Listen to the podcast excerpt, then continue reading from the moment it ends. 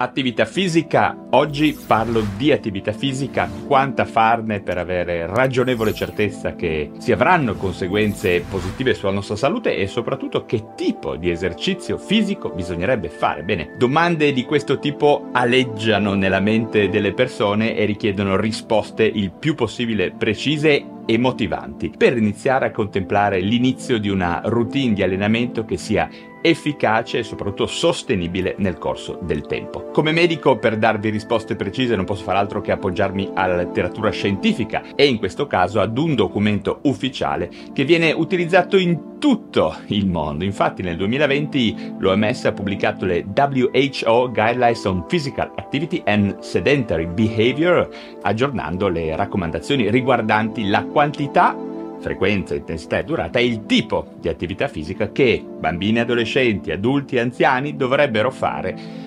fornendo tutte le indicazioni per ottenere benefici significativi e ridurre i rischi per la salute. Questo documento è basato su una lunga lista di studi estesi, meta-analisi e peer review che sicuramente ne forniscono autorevolezza e attendibilità scientifica assoluta. Ma prima di parlare di quanto e di come fare esercizio fisico vorrei fornirvi alcuni dati sulla quantità di sport e di allenamento che la popolazione italiana e mondiale fa. Sono dati interessanti per un certo verso ma anche preoccupanti. I dati italiani confermano che solo un adolescente su 10 pratica attività fisica quotidianamente che sarebbe quello che viene consigliato essere il gold standard per il buon sviluppo di un, di un, ragazzo, ma nonostante questo sono in aumento gli adolescenti che praticano almeno un'ora di allenamento tre volte alla settimana. Sembrano essere circa il 60% degli italiani, quindi buona notizia. Invece solo il 45% delle persone comprese tra i 18 e i 69 anni risultano fisicamente attive e un buon 31% della popolazione in questa fascia di età sono da considerarsi sedentari assoluti. Ovviamente le percentuali peggiorano quando si esplora la fascia di età degli ultra 65 anni. Male, molto male. Bisogna anche ragionare sul fatto che se decidiamo di prendere in considerazione delle forme di esercizio fisico maggiormente strutturato come l'allenamento con i pesi, la corsa, il nuoto o il ciclismo, beh, le cose peggiorano decisamente ancora di più. Insomma, per attività fisica spesso si intende passeggiate e ginnastica dolce che per carità vanno davvero bene, ma richiederebbero comunque tempi di allenamento più lunghi, come vedremo tra poco, e ne parleremo sicuramente con maggiore precisione. E in tutto questo discorso dell'allenamento conviene farsi una domanda banale ma davvero importante. Perché allenarsi? Perché dovresti allenarti tu che mi stai seguendo? Ma non lo sapete ancora? Vabbè, ve lo ripeto, vi voglio davvero motivare oggi. Allora,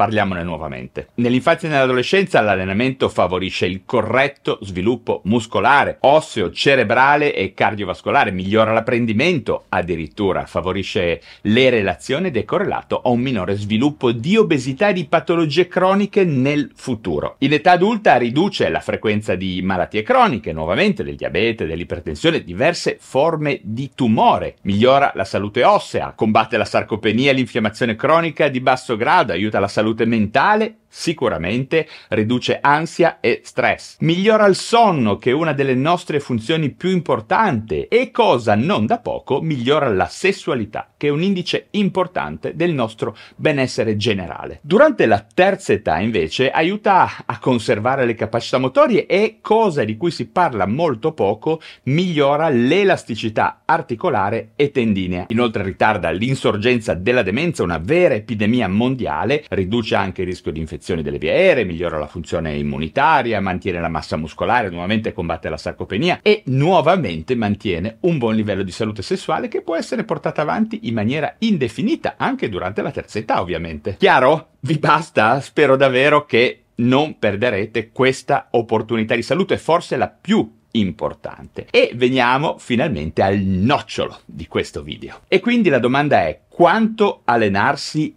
E come? Come vi ho anticipato prima, nel 2020 l'OMS ha aggiornato le raccomandazioni riguardanti la quantità e il tipo di attività fisica che bambini e adolescenti, adulti e anziani dovrebbero svolgere per ottenere benefici significativi sulla propria salute. In questo documento vengono ribaditi alcuni messaggi chiave. Vediamoli assieme. Primo messaggio, fare un po' di attività fisica è comunque meglio di niente. Quindi, al di là del perfezionismo, l'importante è di iniziare. Secondo messaggio, aumentare la quantità di attività fisica permette di ottenere ulteriori benefici per la salute. Scontato, banale? Mica tanto, pensateci. Terzo messaggio, sempre in questo stile molto motivazionale che a me piace molto, every move counts, ossia qualsiasi tipo di movimento conta. E poi dopo questa introduzione generale, per le varie fasce di età si stabiliscono delle linee guida abbastanza precise. L'attività fisica nei bambini e negli adolescenti include il gioco, senza dubbio, le, ma anche l'esercizio fisico strutturato e lo sport. Questi individui dovrebbero raggiungere una media di 60 minuti di attività fisica quotidiana. Quindi niente telefonini, niente tv, attività fisica, gioco, divertirsi nel corso della settimana, ovviamente, e poi fare anche intensità moderata e vigorosa di esercizi, anche esercizi di rafforzamento dell'apparato muscolo scheletrico almeno tre volte a settimana, quindi con un po' più di carico. Insomma, qualche cosa di maggiormente intensivo. Durante infanzia e adolescenza bisognerebbe costruire quel capitale muscolare di potenza aerobica che ci permetterà poi di essere performanti durante l'età adulta e nella vecchiaia. Invece, per gli adulti l'OMS consiglia di svolgere nel corso della settimana una media che va dai 150 ai 300 minuti di attività fisica aerobica di intensità più o meno meno moderata, vedremo a seconda che del tempo che vogliamo investire in questa attività, oppure almeno 75-150 minuti di attività vigorosa, più gli esercizi di rafforzamento dei maggiori gruppi muscolari almeno due volte alla settimana. Quindi attività aerobica ma anche palestra per far aumentare la forza. E infine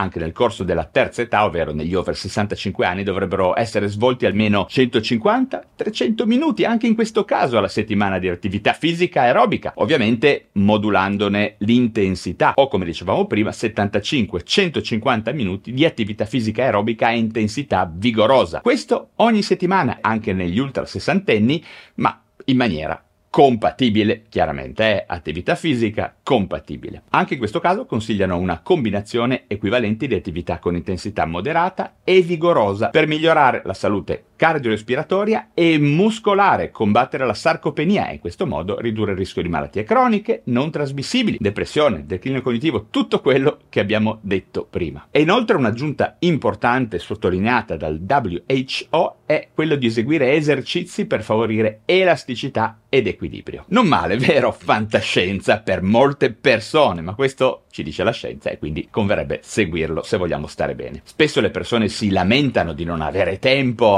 anche se spesso non è il tempo la vera questione, ma la motivazione che deriva dalla consapevolezza di una reale utilità di una routine di attività fisica strutturata. L'attività fisica è una sorta di assicurazione per la vita che noi mettiamo in campo quando la eseguiamo. Inoltre durante il giorno ci sono sempre molte opportunità di eseguire quei piccoli movimenti di cui parla l'OMS, movimento fisico efficace, che vengono spesso perdute dalle persone. Evitate gli ascensori, allungate un pochino la strada per andare al lavoro o a fare la spesa, accelerate il passo, usate maggiormente la bicicletta, lavorare da in piedi quando è possibile, spostare carichi pesanti senza farsi aiutare, state in piedi sulla metro o sui mezzi pubblici, insomma, tante piccole cose che possono diventare abitudini sane. Ogni tanto io dico in maniera provocatoria che in un futuro prossimo bisognerà avere un certificato medico per utilizzare gli ascensori proprio per favorire l'attività fisica. Chissà che non succeda. Conclusioni e consigli finali.